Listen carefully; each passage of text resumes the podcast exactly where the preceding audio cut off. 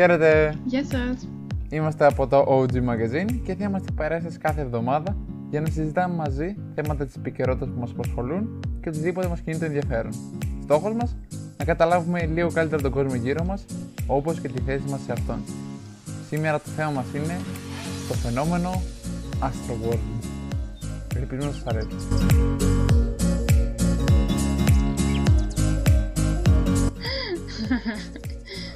τι λέει, τι κάνουμε; Όλα καλά. Ησυχία, τάξη και ασφάλεια. Πεινάω. Ωραία, ωραία, πρέπει να σταματήσουμε να λέμε πεινάω, ισχύει τα ξέρει πάρα κάθε φορά ξεκινάει τα podcast. Να ξέρεις, είναι. Γιατί, όντως. Ναι, ναι, το λέμε κάθε φορά. Όντως πεινάω. Εντάξει, οκ. Με πιάνεις την ώρα που πεινάω. Σύμβαση βαρέα ανθυγιεινά, ε, μετα, μεταχείριση εργαζομένου και όλα αυτά. Με έχει κλεισμένη σε ένα μπουντρούμι, ξέρω εγώ. Δεν με αφήνει να φάω. Παρεμπιπτόντως αυτό δεν θα είναι edit out, να ξέρεις. Ό,τι λες, ε, μετράει. Άντε, πάμε. Ωραία. Θέλεις να εξηγήσεις τι έγινε στο Astroworld για όποιον δεν ξέρει. Λοιπόν, αρχικά να πούμε τι είναι το Astroworld. Α, ναι, όντως είναι και αυτό. Το Astroworld ήταν η συναυλία που είχε πρόσφατα ο Travis Scott μαζί με τον Drake και κάποιους άλλους καλλιτέχνες. Με τον Lil Drizzy. Ναι, δεν τους ξέρω τους άλλους, τους Lil... Όχι, όχι. Νομίζω ψευδόνιμο του Drake είναι το Lil Drizzy. Α, ναι. oh well. Δεν πειράζει.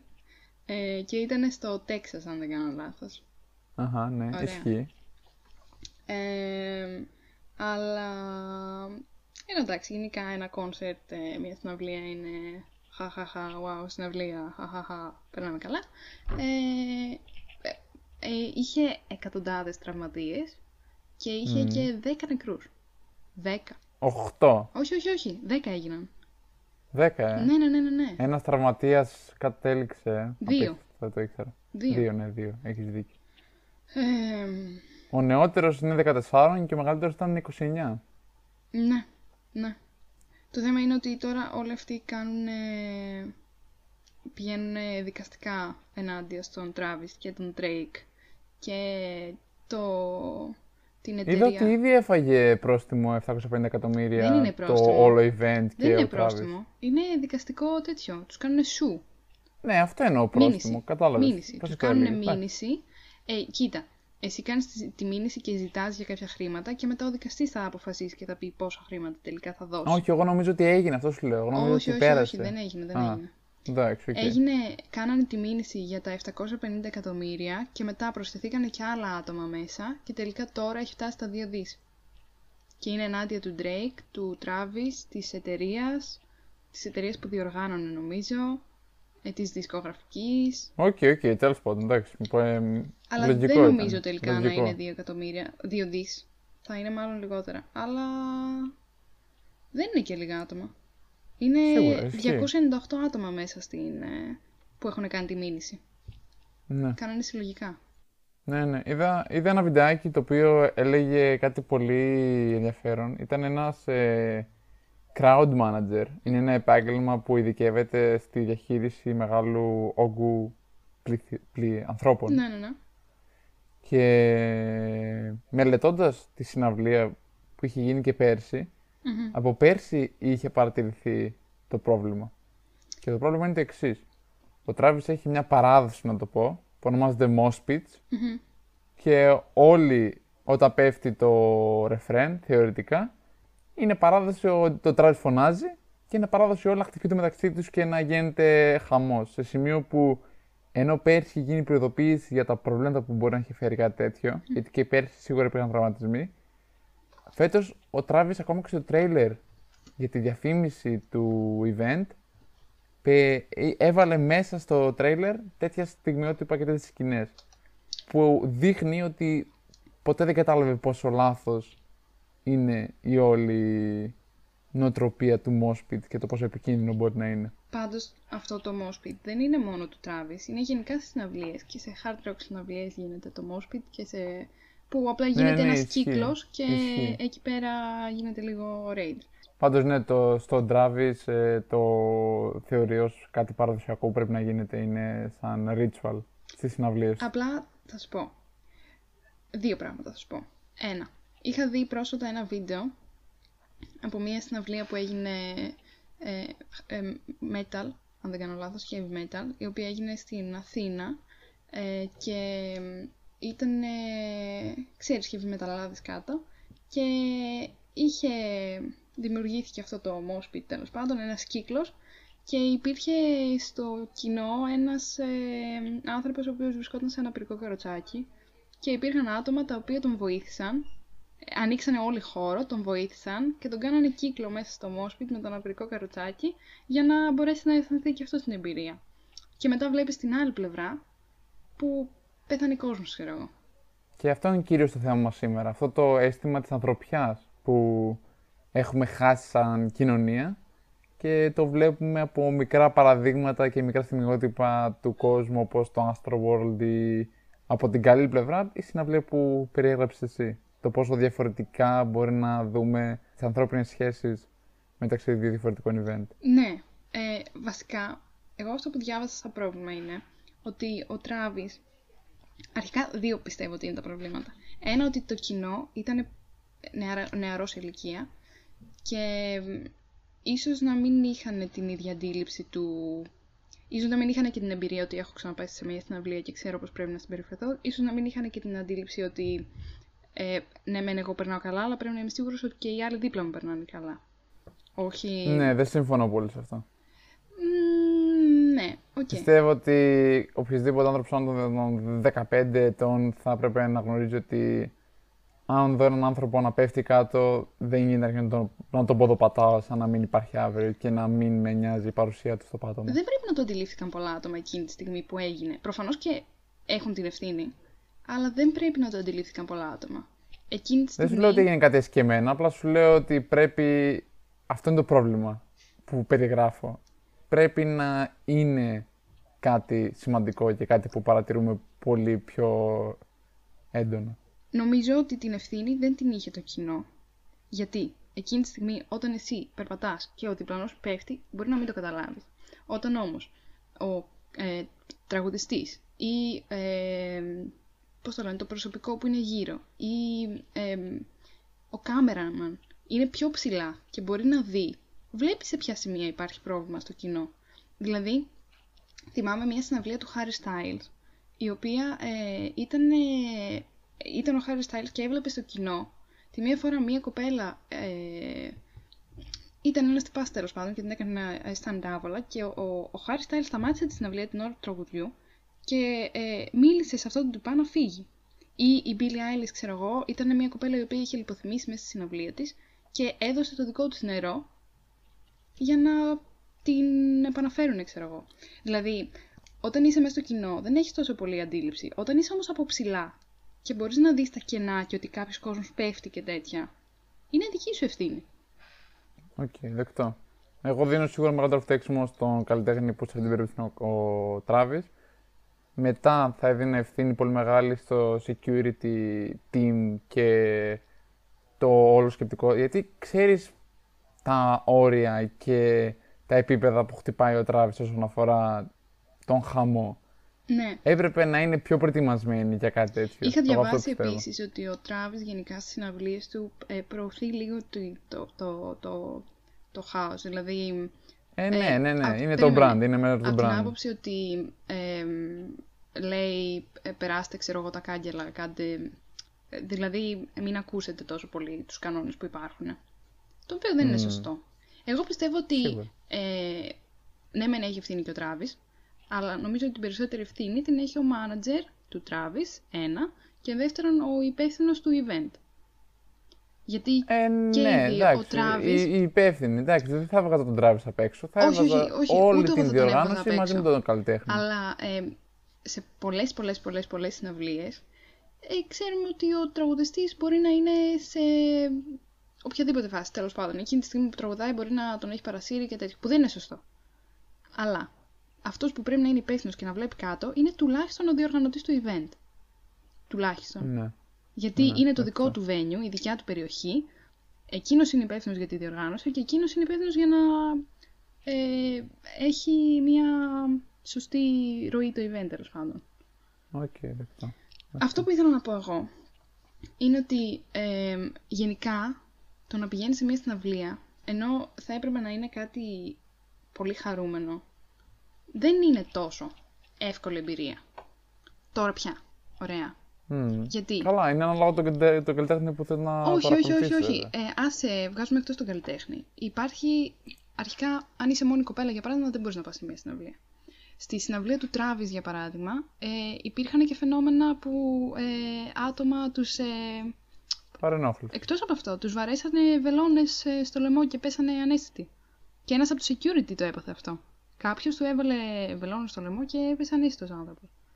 Ε, Ναι. γίνονται τέτοια πράγματα. Ε, γίνονται κλοπές. Όταν έρχεσαι πάρα πολύ κοντά. Υπάρχουν διάφοροι κίνδυνοι μέσα σε ένα συναυλιακό χώρο. Ναι, δεκτό, δεκτό, ισχύει. Αλλά ε, υπάρχουν. Ε, ε, Πώς το λένε. Καλλιτέχνες. Οι οποίοι φροντίζουν λίγο περισσότερο για αυτά τα πράγματα.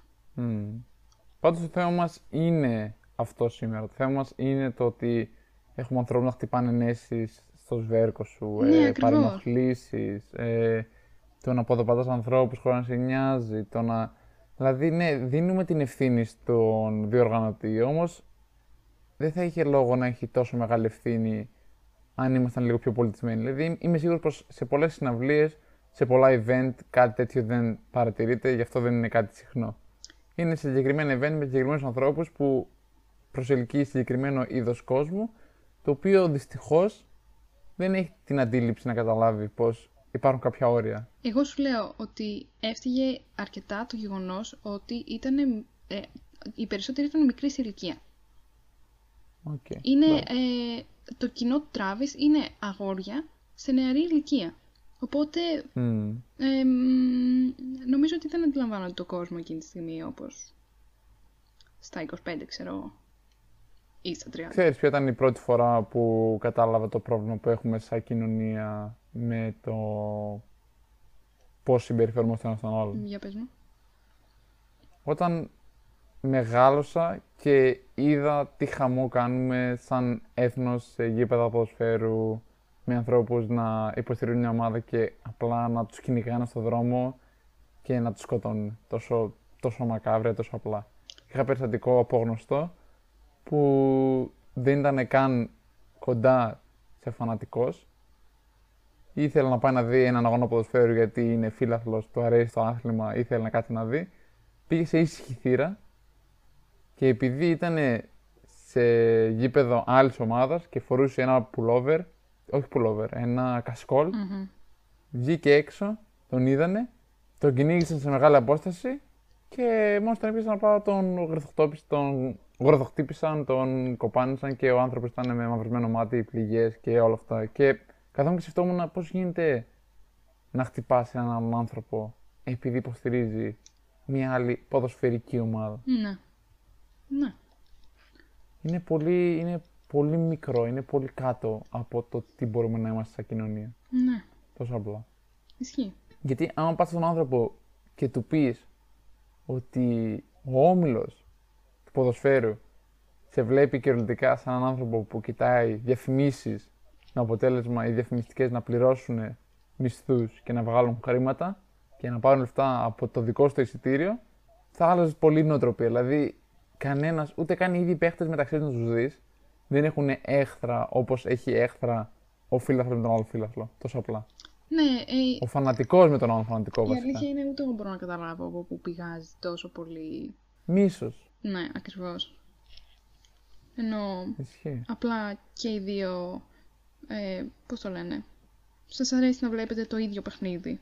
Θα μπορούσατε να κάνετε Ναι. μια πολύ καλή συζήτηση, ξέρω εγώ, για το «Α, αυτός ο παίκτης, ξέρω εγώ, ο δικός μας είναι καλός, αυτός ο δικός σας είναι καλός, μπλα μπλα μπλα μπλα μπλα». Αντί Ισχύει, τόσο να απλά. πλακωθείτε στο ξύλο. Συμφωνώ. Θα θεωρούσες το να βοηθήσει κάποιον υποχρέωση; Αν ήμουνα σε μια συναυλία όπως αυτή του Τράβης, ναι, προφανώς. Θα, τα, αφή- θα αφήσω τον Σε άλλον. πιο, εύκολο, σε πιο εύκολο σενάριο. Δηλαδή, ένας άνθρωπος βλέπεις. Ένα πολύ πρόσφατο παράδειγμα που έχω εγώ είναι. Ήμουνα, πήγα στο πανεπιστήμιο, είχα πάρει το λεωφορείο και είδα στο παράθυρο, πριν φτάσουμε στη στάση, έναν άλλο συμφοιτητή όχι τη του ίδιου τμήματος. Ήταν ένας φοιτητής ξεκάθαρα, επειδή την τζάντα ήταν και η ώρα τέτοια, που έτρεχε και φάνηκε ότι δεν θα προλάβαινε τη στάση. Και φωνάζουμε στον οδηγό, θέλει να ανέβει ένα παιδί. Mm. Και ανεβαίνει το παιδί τώρα και δεν είναι ότι πήρα κάποιο ευχαριστώ ή κάτι, γιατί δεν ήξερε το παιδί ότι περίμενε επειδή το είπα εγώ. Mm. Αλλά η πράξη και μόνο, εγώ μόλις είδα το παιδί Ότι να πρόλαβε. τρέχει, το θεώρησα υποχρέωση να πω κάτι. Ναι. Οτιδήποτε. Ακόμα και αν ο οδηγός με έγραφε και δεν, και δεν σταματούσε, το θεώρησα ως υποχρέωση. Ναι, όχι, συμφωνώ. Απόλυτα. Όπως επίσης είμαι της άποψης, εγώ για παράδειγμα, θα σου πω από τη δικιά μου εμπειρία, αν δω κάποια κοπέλα η οποία είναι μόνη και η οποία βρίσκεται σε δύσκολη θέση, ε, υπάρχουν φορές που έχω πάει σε κοπέλα και είμαι κάπως α, γεια. Γιατί, ε, κυρίως σε πάρτι βασικά. Αυτό είναι το μοναδικό, ξέρω εγώ, παράδειγμα που έχω εγώ. Δεν έχω κάνει κάτι άλλο, πιστεύω. Αλλά Διάβαζα ένα βιβλίο του προάλλες, το οποίο έλεγε ότι ακόμα και όταν κάνει μια καλή πράξη, π.χ. μια φιλανθρωπία ή μια αιμοδοσία ή κάτι τέτοιο, δεν το κάνεις για τον άλλον και το κάνεις για εσένα, ώστε να νιώσεις όμορφα που έκανε μια καλή πράξη. ισχύει αυτό πιστεύω. Ισχύει, ε. Και εγώ νομίζω πως ισχύει. Ε, Αλλά δεν είναι λάθος. όχι, δεν είναι λάθος. Γιατί σ- Μια ιδιοτέλεια δεν πρέπει να είναι κάτι που πρέπει να σκεφτόμαστε Μα όταν κάνουμε όχι, μια καλή δεν πράξη. κερδίζεις κάτι από αυτό. Απλά ε, ε, αισθάνεσαι ευχαρίστηση. Δεν είναι ότι ε, το κάνεις μόνο και μόνο επειδή έχεις κέρδος. Γιατί είναι αυτό που είπες. Δεν σου είπε ευχαριστώ ο άνθρωπος. Εσύ κέρδιζες κάτι; Όχι. Απλά ένιωσες καλύτερα με τον εαυτό σου. Οκ, ναι, ισχύει. Δεν είναι ότι Ισχύει. αν δεν κερδίζεις κάτι δεν θα το κάνεις. Μμ. Τι ανεβαίνει πάνω στο λεωφορείο δεν σου λέει ευχαριστώ και τον ρίχνεις κάτω. Στο δρόμο το λεωφορείο και λέω Τι τι κάνεις ρε, πού πας; Εγώ σταμάτησα το λεωφορείο για σένα. ναι. Ε, τι να σου πω, δεν ξέρω. Ίσως πιο ιδιαίτερο θέμα, αλλά όταν σου λέω θρησκεία και βοήθεια, τι σου έρχεται στο μυαλό; Εμ, οι γιαγιάδες που πηγαίνουν στην εκκλησία, αλλά μετά πηγαίνουν στο λεωφορείο και κάνουν demand να σηκωθείς για να κάτσουν. Ναι, αυτό το. ναι, υπάρχουν πιο ωραία παραδείγματα και πιο όμορφα παραδείγματα. Αλλά ναι, αυτό είναι το σκεπτικό. Το ότι ένας άνθρωπος μπορεί να επιλέξει να ακολουθεί μια συγκεκριμένη θρησκεία, η οποία πρεσβεύει κάποια πράγματα, και ένα από τα σημαντικότερα που είναι που έχουν δύο θεωρητικά δίνει το ένα, να μην το υπολογίζουμε καν τόσο πολύ μέσα στη μέρα μας. Ναι, δεν πιστεύω ότι το υπολογίζουμε.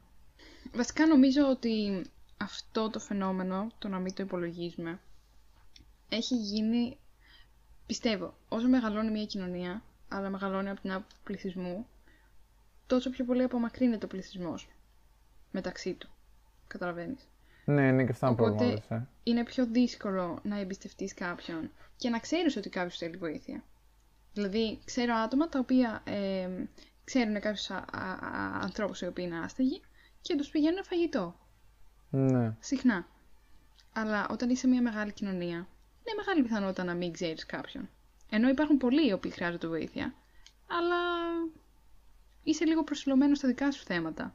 Το οποίο δεν πιστεύω ότι είναι τελείως σωστό. Να ασχολείσαι μόνο με το δικό σου πρόβλημα και να αφήνεις τα προβλήματα των άλλων.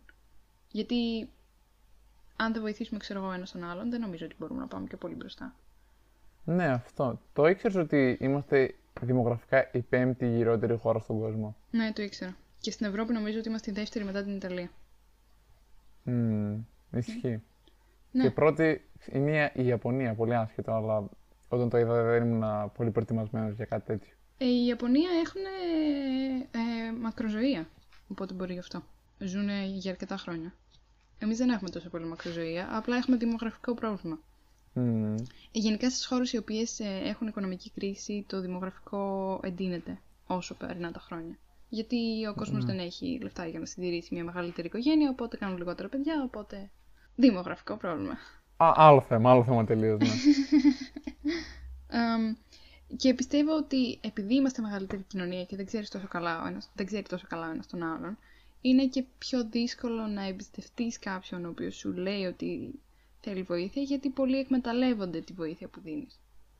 ναι. Καταλαβαίνεις. Το να σκεφτούμε εξ αρχής να αρχίσουμε μια νέα ζωή, να σου το πω έτσι. Να σκεφτούμε εξ αρχής ότι είμαστε όλοι άνθρωποι και πρέπει να μάθουμε να συμπεριφερόμαστε όπως θέλουμε να μας συμπεριφέρονται, λες να χρειαστεί πάρα πολύ καιρό για να εφαρμοστεί κάτι τέτοιο. Ναι. Νομίζω ότι δεν θα γίνει. Γίνεται ο- πιο δύσκολο για τον κόσμο να εμπιστευτεί κάποιον γιατί υπάρχει κόσμος κακόπουλος ο οποίος εκμεταλλεύεται αυτή τη βοήθεια. Οπότε αν, το, αν ο άλλος κάποια στιγμή βοηθήσει και ο άλλος το εκμεταλλευτεί, ε, μετά δεν θα βγει και θα σκεφτεί άντε όλοι οι άνθρωποι είμαστε και αυτός που με εκμεταλλεύτηκε και αυτός που δεν με εκμεταλλεύτηκε. Άρα πιστεύεις ότι το μεγαλύτερο πρόβλημα στο ότι έχουμε χαθεί και ότι πλέον ο ένας δεν βοηθάει τον άλλον είναι λόγω των κακόβουλων ανθρώπων ή είναι ε, λόγω του ότι εμείς θέλουμε να πάμε πιο μπροστά και νιώθουμε ότι αν βοηθήσουμε κάποιον χάνουμε ένα ανταγωνιστικό πλεονέκτημα. Νομίζω ότι αν εμείς αισθανόμαστε κάτι τέτοιο, τότε εμείς είμαστε κακόβουλοι άνθρωποι στην κοινωνία. Γιατί Α.